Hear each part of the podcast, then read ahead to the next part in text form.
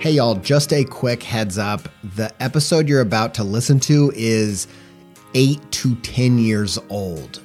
Now, these episodes were intended to be evergreen, and I still believe there's a lot of good information in these early episodes, but I do want to let you know that some of my ideas have evolved over time. Times have changed since we made these episodes, and ultimately, I'd like to think I've grown a lot as an artist and a human, and that these don't necessarily represent my best work or the best of the podcast. If you're new around here, I suggest starting with the most recent episode, or at least go back to around 300 and move forward from there. Enjoy the episode.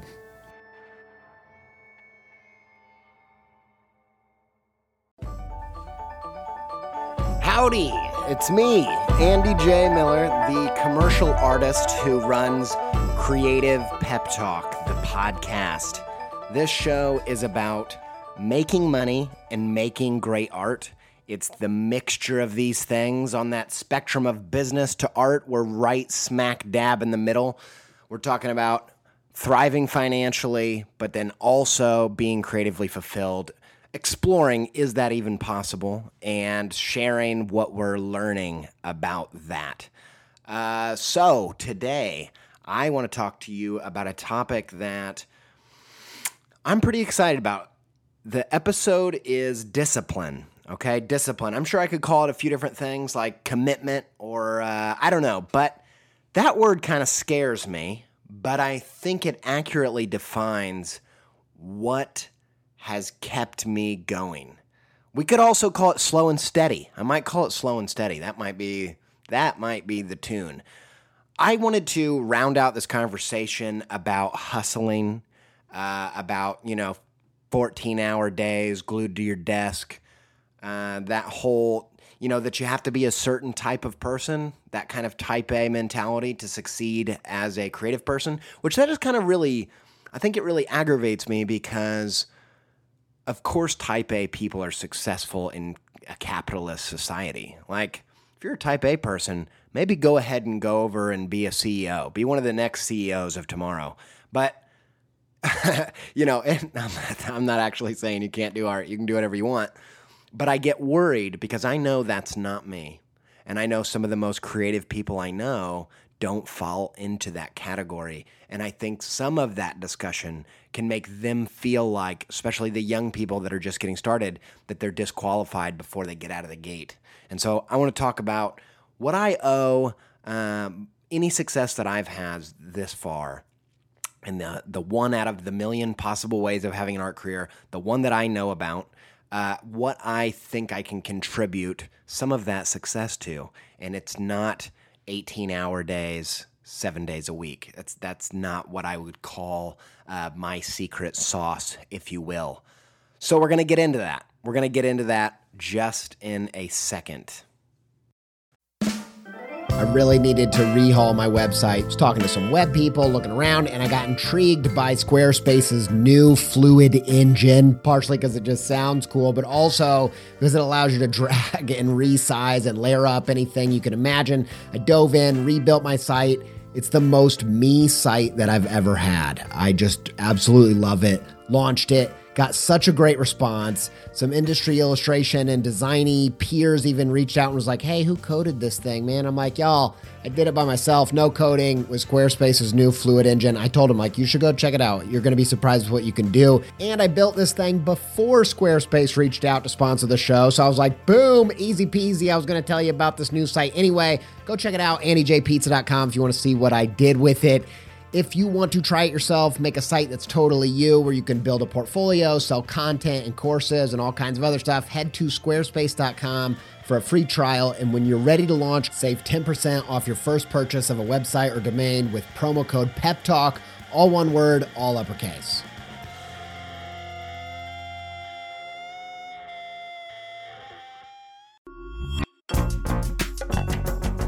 This episode is supported by In the Making, an original podcast brought to you by Adobe Express, the all in one content creation app included in your Creative Cloud membership. if you are trying to boost the YouTube, TikTok, Reels content side of what you're doing, one episode of In the Making that I think will be super useful to you is their episode with Jon Youshaei. I think Jon's method for including his audience in the process is really inspiring. And if you want to hear about that and more about leveling up your game in the creator economy, just search In the Making in your podcast player to listen. Many thanks to In the Making and Adobe Express for their support.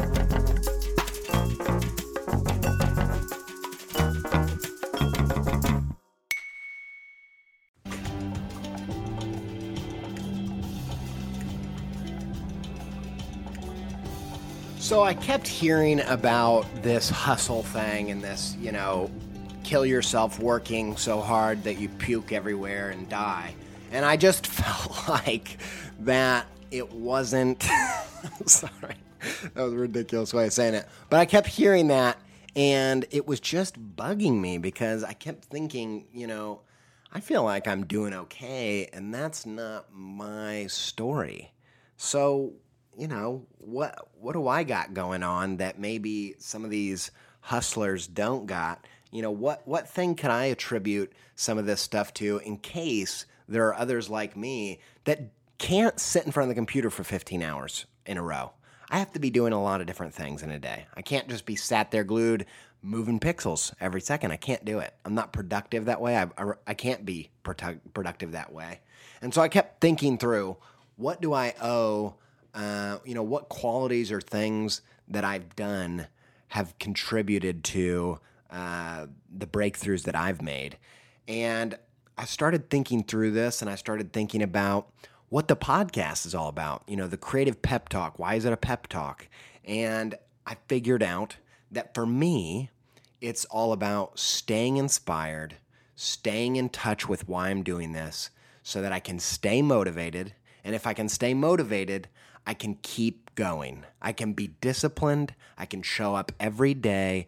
And even if I can only muster up uh, a little input every day in the long road, I really do believe the slow and steady wins the race. You know, there were people when I graduated college that came out of the gate on fire. They were going all over the place, man. They were doing this and that and that award and this client and just totally tearing it up, blowing everybody's minds, right? And I look around and a, a lot of those people aren't practicing anymore, at least not visibly. And I really think the trick isn't how can you psych yourself up and, and superficially inspire yourself and motivate yourself to do a big sprint, you know, and just be like, all right, I'm ready to go. You know, I think when I got out of the gate, I thought that. And as I got some clients in the door, I thought, all right, I did it. I'm in. I can kind of coast now. And what happened was, after I got into that coasting for a while, the clients kind of dried up. And it hit me strong. This isn't a short game. This is a long game. And for me, the things that have really been important since the get go were how do you stay disciplined in the long run? And so for me, that's what this episode is all about. And I want to share, because the other side to that, even, is that I'm not naturally disciplined. Left to my own devices, I'm a mess. I'm not gonna I'm not gonna joke around with you. I've come a long way in the past ten years. Uh, you know, just through bad habits generally, just having to overcome all these different things. And I think naturally, I'm not your typical successful person, right? And I'm not someone who likes routine. I'm not someone who is naturally disciplined. But I've learned some tricks. So if discipline shuts you down instantly, you're like, well, I know that's not me. I'm going to give you three tricks from that I have used myself that keep me motivated on a daily basis so I can keep clocking in more hours on on this dream of mine, on this work that I love to do. So that's what I want to talk to you about today. Let's get started.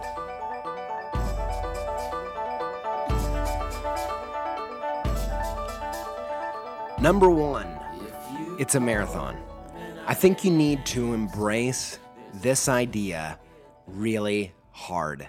I think that more than ever, we've been convinced that everything is about the overnight success. Everything is about going viral. And I've talked about this on the show, but I think it's a good analogy. If you think about it in terms of money, right?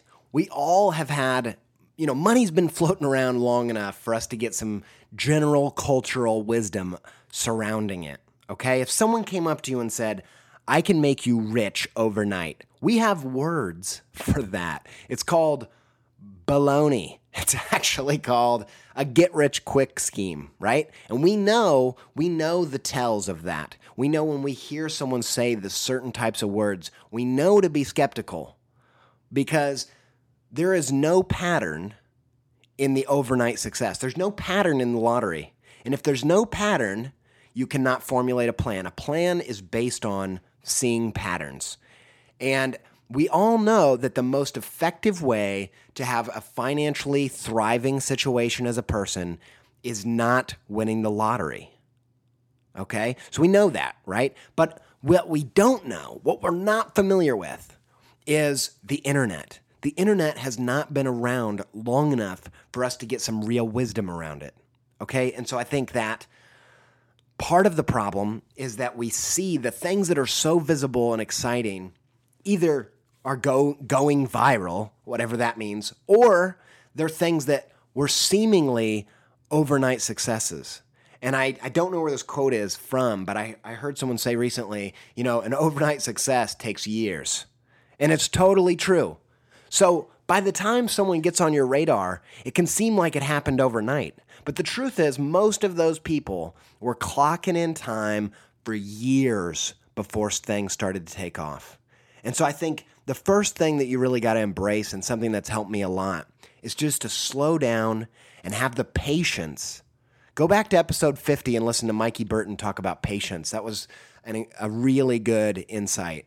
Uh, I, I really believe that if you can come to terms with the fact that when you graduate or when you're getting started, whenever you're getting started, whatever age, that you can, you know, just expect, you know, I'm going to start heading down this road and yeah, there'll be some breadcrumbs along the way that are exciting, but for things to really pick up pace, I need to clock in some time over several years, whatever that might mean. It might mean two years, it might mean eight years.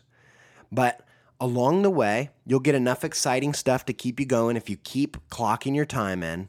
And eventually, things will start to really work out. I really believe that if you go five years in one direction, interesting things are bound to happen. They really are. And I think the problem that we have is we think we'll make a lucky shot in the dark piece overnight, put it up on Instagram, be like, all right, explode, internet, and nothing happens. And we're like, well, I guess that really wasn't the right way.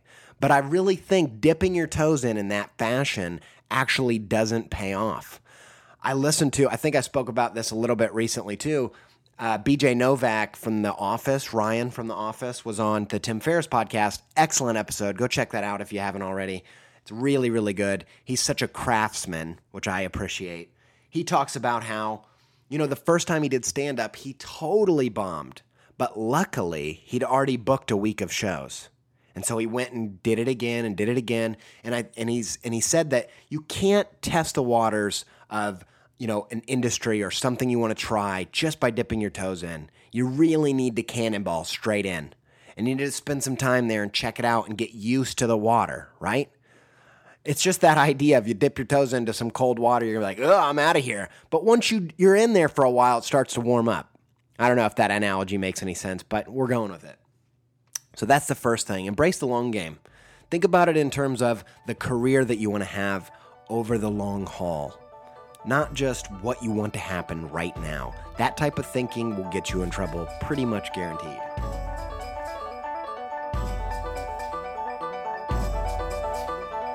All right, so that was number one. It's a marathon. Number two, be you. This one is incredibly important. It sounds like a platitude. It's not. I have lots to lots of real things to say about this that I think are pretty legit. So stick with me if that sounds fluffy to you Okay, so as you guys know, I uh, I've been somewhat vocal about the fact that I've lost a few pounds, which is a weird thing to talk about, but you know, I've I've kind of changed my diet this year and had some success with that. And one of the biggest things I took away was that you really need to go with you. You really need to do it your way. And you can't get caught up in what all the experts say and what everybody says. You know, so many times the things that we listen to are the things that make us most insecure. You know, when we go hear the speaker and they say, it's got to be done this way, you know, you hear this industry giant, and the only thing you hear is everything that you're not. And it, it really mean it makes you think maybe I'm not cut out for this, maybe this is the wrong direction. And I really think that that is uh, poison to your motivation, to your discipline. You spend all your time and energy worrying about whether you should be pursuing this thing rather than clocking in actual time, rather than stacking up those hours dedicated to your craft.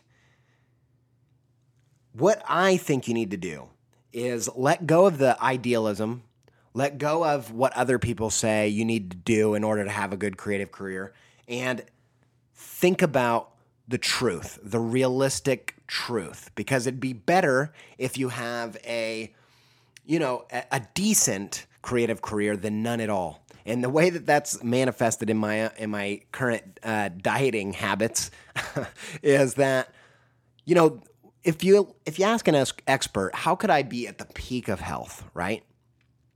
They will tell you, okay, if your meal plan needs to be a big breakfast, a, a pretty big lunch, a smaller dinner, and minimal snacking, right? Here's the thing about that. The thing about that is, I can't do that. And so, because I couldn't do that, because if I eat a big breakfast, I'll just eat a bigger lunch, then I'll eat an even bigger dinner, and then my snack will be gigantic. And then I'll just end up eating 10 times more than if I just listened to the, my natural rhythm of my body. Now, before all the nutrient uh, nutritionists freak out and send me emails, I get it. It's not the healthiest way possible to have a diet. So, what I figured out is if I have a light breakfast, a light lunch, um, a decent sized dinner, and a medium snack later, I can eat a pretty small amount of calories in a day. You know, a, a reasonable one where I can lose weight and start to get healthier. Is it the healthiest way? No, it's not the healthiest way. But but if I refuse to listen to my body I won't be the healthiest. I'll, uh, you know, I won't be the peak healthy and just eat the way that I'm supposed to eat. I'll just eat terrible. I'll just eat the total opposite, right? And so I think sometimes you get these experts that say if you want to perfect the the ideal situation of a creative career, you have to do X, Y, and Z. What happens if your personality type, your strengths don't allow you to do X, Y, and Z? Here's my advice. Instead of saying, "Well, I can't do X, Y, and Z, I quit." Figure which three of those letters you can do. Maybe you can do X and Z, but you can't do Y, and do those. And as you go along, you'll figure out the rest. You'll figure out how to outsource Y. But you need to go with your strengths. You need to go with what you're good at. Now, I'm a big believer in not limiting yourself mentally because I think so much of this stuff is one in the mindset. Having the right mindset is so incredibly important and I think one of the things that it's really, really important to embrace your strengths. And it's really important not to obsess over what you're weak at or to try to perfect what you're weak at and spend too much time worrying about that. But I think for me, I try not to label my weaknesses just because I don't, I, maybe I don't really know what I'm weak at. You know, maybe I just need to try things out a little bit. But I do try to really get in tune with what do I know I'm good at right now and lean into that stuff. There's a test called the Strengths Finder. It's by the Gallup organization. It costs 10 bucks. I highly recommend it. It's one of the um, most important things I've ever done in my career is taking that test. And they will tell you your top five strengths. And the interesting thing for me is that most personality types, you read it and you're like, that's me. Wow, crazy. So it's basically just telling you what you already know. The cool thing about this test is, when, at least for me, when I took it, those five strengths initially came from left field where I was like, this doesn't sound like me at all, or I've never thought of myself as being these traits. But the more that I kind of ruminated on these, the more I realized that I'd never noticed these things about myself, but they were they were they totally named me as a person. And a big part of the reason I dove into this podcast was on the back of these strengths.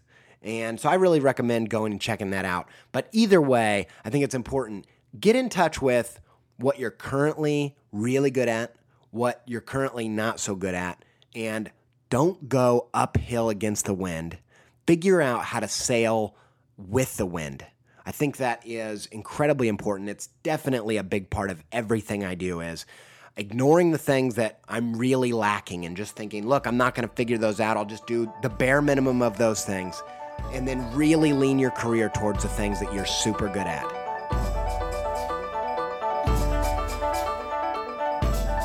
Last but not least, probably the most important to me, number three, find your why. Okay, you've heard this a million times probably. Simon Sinek, he has the third most popular TED Talk of all time. It's about finding your why. Most companies, most business people have a clear sense of what they do, how they do it, but they don't know why they do it. And why is the most important question. Now, I've learned ways of figuring this out for myself. And, you know, find your why is an easy thing to say. It's much harder to actually go do it. So I'm going to tell you the things that have massively helped me get in tune with why I'm doing this and why do you why is it so important that you know what your why is? For me, it is a game changer. It literally is if I have any secret sauce to my career, it is a secret sauce that I continually revisit almost every day why I'm doing this. Because if I don't understand why I'm doing this, I won't do it at all because it is integral to my motivation that I feel meaning in the work that I'm doing. It's what gets me out of bed in the morning. If I didn't have a why, I'd just sleep all day and I'd be miserable and I'd be unbearable, to be honest. Think about think about it this way. If you went to go get, guitar lessons and the guitar teacher said, "All right, I want you to uh, memorize these five chords and come back next week." and you said, uh, why? He's like, don't worry about why. Just go learn the chords and come back next week. That to me is a nightmare. That is like my biggest nightmare for someone to say, learn this technical know how, and I'm not going to explain why you need to know it at all. I just, just go do it. That monotony and the boring practice of that, I will refuse to do it if I don't understand the greater principle of why I'm learning that. However, if he said, learn these five chords so that you can play this White Stripes song that you like. Now, just as a side note, I'm not a giant White Stripes fan. I just know that when you're starting to learn guitar, that's a that's a good place to start because they have a lot of simple songs. So don't get hung up on the on the reference.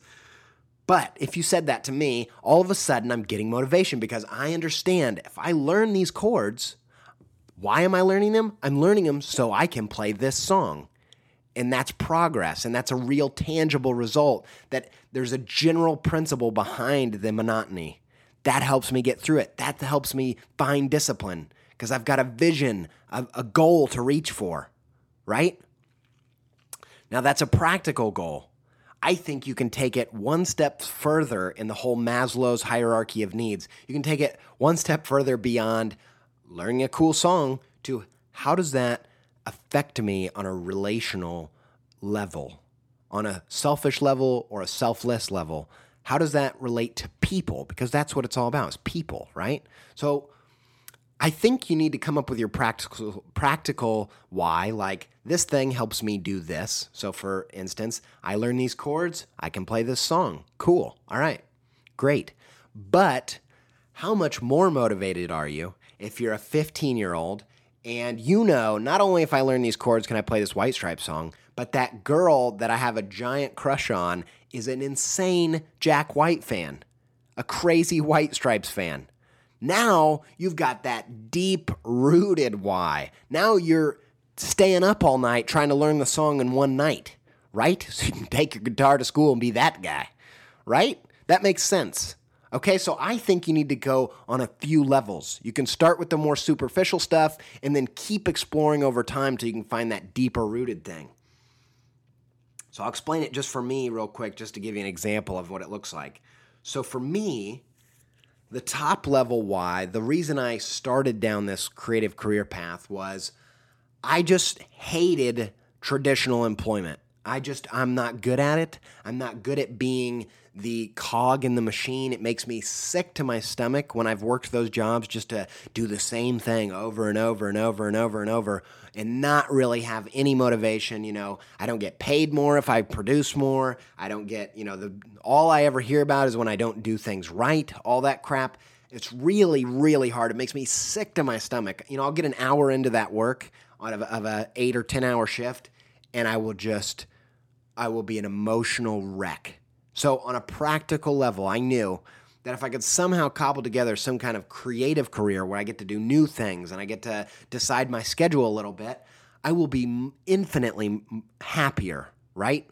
Then I pushed it a little bit further. I knew that I wanted to be a good dad and I wanted to be a good husband. I wanted to be able to provide for my family. And I knew my wife wanted to stay home with kids, so I wanted to allow that to happen. So that was another motivator. That was another why. That was a deeper rooted one. That wasn't just selfish. It was about helping be a thriving person so that my family can thrive, so that I can be a happy dad, so I can be an inspiring dad, right? So that's another level of why that really motivates me. Then you push it a little bit further on up that hierarchy of needs. You know, you go beyond survival and you start talking about more philosophical meaning something that motivates me now these days as I'm not so concerned about survival and I'm more concerned about, you know, maybe loftier goals. One of the things I try to do is I'm always thinking about how do I use art to give form to the formless but incredibly important aspects of life. You know, I'm a big believer that the most important things in life are invisible things. They're things that are abstract and not tangible. You know, things like family or love or spirituality or uh, the you know the people like the idea of connection with people right these these things to me are dreams you know these to me are the most interesting most important things in life yet for most people it's really hard to get in touch with these things on a regular regular basis. And so if you're a parent, you might enjoy that show Parenthood. If you're not, if you're a single young person, that show might not make any sense to you. I don't know. But for me when I would watch that show, every week it was like you know when a tragedy kind of happens in your life and everything starts to make sense and you're like, "Oh, it's really obvious what's important. I need to be good to my mom. I need to make sure I call her." You know, all that good stuff. You're like, it all of a sudden it becomes clear what life's all about. Watching Parenthood was kind of like that for me without having to have a tragedy every week. It was like, oh yeah, family, people, love, these things. These are the only things that matter. I need to keep this at the forefront of my brain and not just in my mind, but in my heart. I was moved. And when I'm moved, that's how you're disciplined, right? When you're motivated. And so for me, a deeper why, the deepest why I can muster right now is if I can do this podcast and I can bring form to the formless thing of the abstract idea of having a successful creative career, trying to find patterns in that static, if I can bring from some form and actually help some people figure that out, that's really meaningful to me. And then on a more literary, poetic uh, way, if I can tell stories, you know, if I can bring form to things like uh, journey and triumph and dreams and weird stuff like that. If i can bring form to that and tell stories about you know finding yourself and make that feel meaningful and moving then i can help people remember that those things are important. So yeah that's lofty and i might not ever pull it off but it keeps me going. It keeps me moving. I love that idea. That moves me. It gets me excited so getting in tune with those whys, the different layers, uh, you know, as you grow and as you have different needs, that's what's going to keep you keeping those whys at the forefront. That's what keeps you motivated. That's what gets you excited. That's what will get you out of your bed in the morning if you keep keep those things in your face. So I'm not going to just say do that. I'm going to give you a few ideas of how I found some of those things. Obviously, I have a lot to say about why I do what I do. And I didn't just wake up one morning and it all came to me, and I didn't just take an afternoon off and figure all that out. It took years and years of all kinds of different exercises to figure out some of that stuff so I had words and I could explain it and I could keep it in the forefront of my brain. I'm going to talk about three ways that I did that. So, this is the list within the list. So here's the system it's one, reflect, two, talk, three, observe. I'm going to explain that real quick. Now, the first one is reflect. Reflect back, however old you are, you've had a life so far, right? Look back throughout your whole life and try to get a bigger picture. Try to step back and see where these big events, the big memories, the times where you were upset, the times when you you formed a new memory, a big memory. You know, on Inside Out, that new Pixar movie, they called them core memories. You know, those few things that happened to you throughout your life that really had a big impact and stuck with you. And also think about the art that resonates with you. The art that not just like on a cerebral level you think, "Yeah, that's pretty cool," but the stuff that you know, you you're trying not to cry and it's making you ball your eyes out in the theater next to your friend. You know, what are the things that what are what's the art that hit you in such a way that you didn't even have a choice whether or not you liked it? It just smacked you over the head in a visceral way. Those things, there's something about that. You have to believe that wasn't random. There's something in your subconscious that it connected to and it's there and it's there for the unearthing. That why is there. And so, one of the ways I think you can do this, and you'll have to excuse me, this dot to dot analogy, I can't remember if I made it up or if I heard it somewhere. So, if you know where this comes from, go ahead and reach out and tell me on Twitter or something. But I think I made it up. Uh, and I just, sometimes when I feel like I think of something that's pretty good, I question whether I could have made that up. uh, I don't know if you do that, but I do that. So, here it is. When you're reflecting, I think you can think of it like this most of life is like being an ant and you've got a paintbrush tied to your butt and you're walking along. You're going from one dot, you know, on the dot to dot. You start with number one and you go out searching all over the place for number two. And you kind of search all over the place. You kind of finally find rest stop number two, dot number two and then you're going all over the place and then you find the next big event in your life and it's kind of random it doesn't it's really hard to see any connection between any of these things right when you're right down in the middle of it but when you actually do a dot to dot you know when you're a kid doing the dot to dot you kind of have the god's eye view of the whole picture and here's the cool thing that i think we can all resonate with is that once you're about a fifth or a sixth of the way through the dot to dot you start getting a feel. You know, you might start off a little bit slow, like one to two, two to three, three to four, four to five. But the the further you go, the more you start getting a rhythm to what's happening, right? And so it's one to two, two to three, three to four, four to five, five to six, six, seven, seven. But you know, you start speeding up because you can see where the thing's going because you have that overview. And so the first thing I suggest you do is step back, look at all these core events, these core memories in, in your experience, in the way that you've interacted with things with art, and start seeing the connection. And once you see, you're, you know, if you're a 20, 30, you might be a fifth, a sixth, uh, you know, a, a, quarter of the life uh, of your life uh, has gone by. I don't know the math, what, whatever. But you're you're you're well into the dot to dot, right?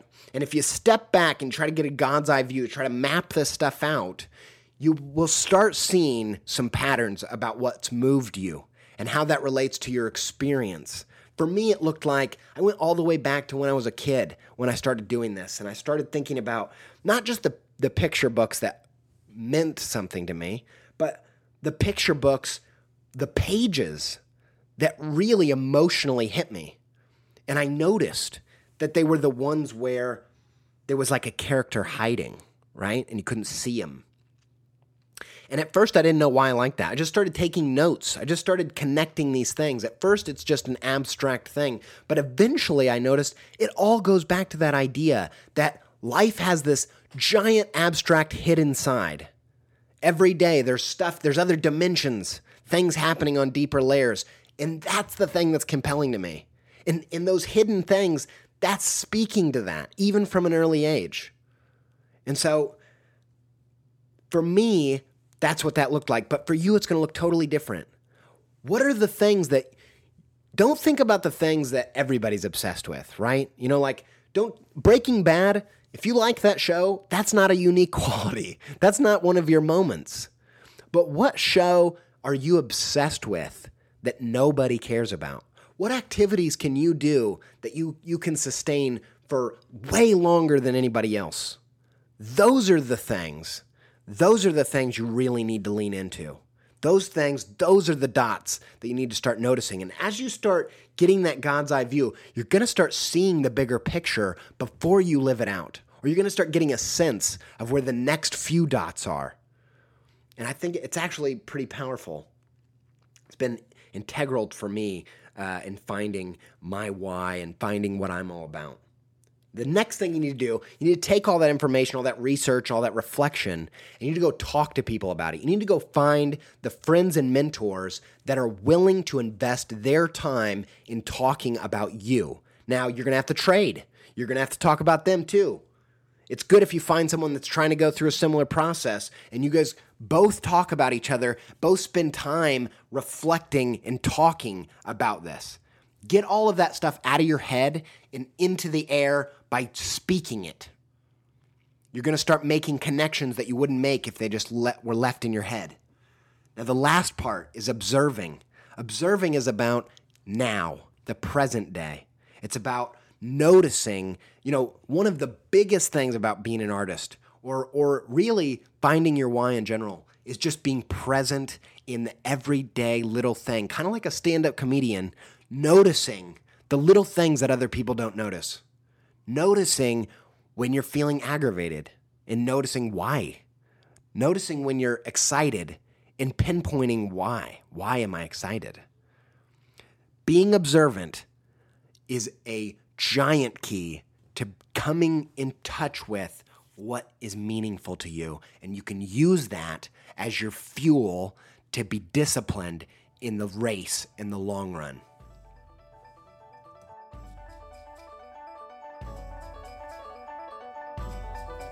There's a good book out there uh, called The War of Art by Steven Pressfield. And so much about that is about fighting the urge to not do the work. There's always a billion things trying to stop you from clocking in time, from running the marathon. There's so many things. One of them is just the idea that it's a sprint. That's killing the marathon he talks about this idea of being a pro. And I love the concept of being a pro artist, not a hobbyist, not an amateur, not someone who just works when they're inspired, but someone who clocks in the time day after day. Nothing's more important than that.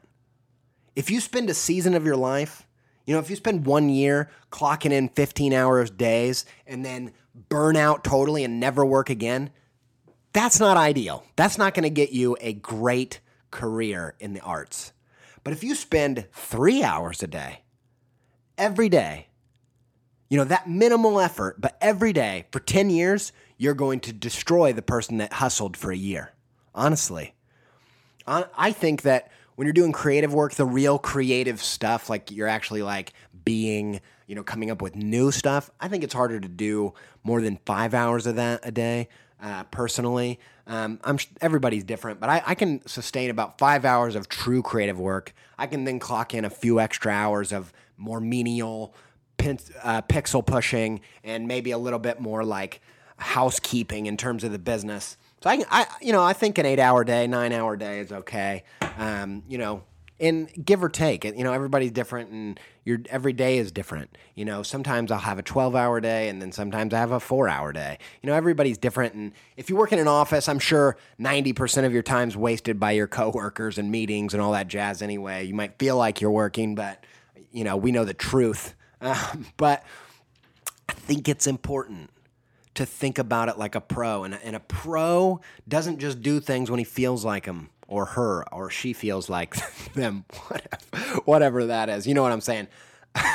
uh, a pro shows up day after day. A, a pro has the motivation to to come to the plate day after day, p- clock in the time, and if you do that, I can promise you that as that time compounds, interesting things will start to happen. I can guarantee it.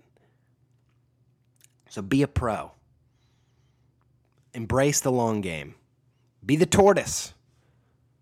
All right? I think that will that for me, honestly, that's if I've got one thing going for me, it's that I have a hard time doing anything that doesn't feel meaningful, which means that I don't do a lot of things that, you know, are normal, but it means that I I'm desperate to find meaning.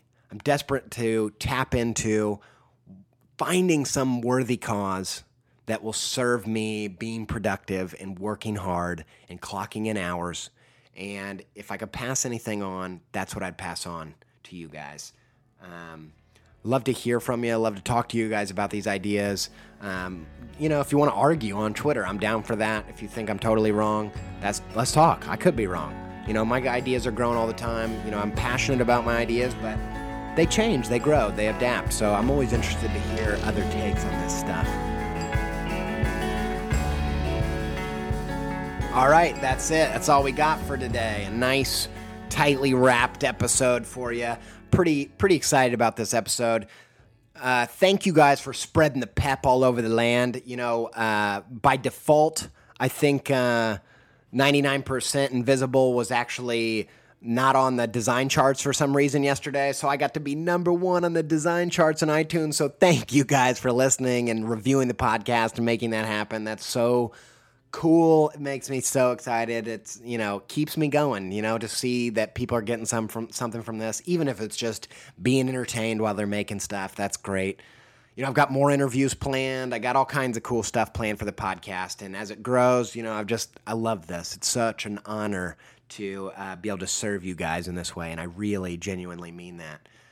Thank you to Yoni Wolf, the lead singer of the band WHY?, who let me use his music for the show. The opening song is January 20 something by that band. The closer is Berkeley by Hearstback that you're listening to now. Thank you so much, Yoni. You are the man. I love this music. I love that that opening song sounds like the podcast image looks. Uh, I love that. Thank you.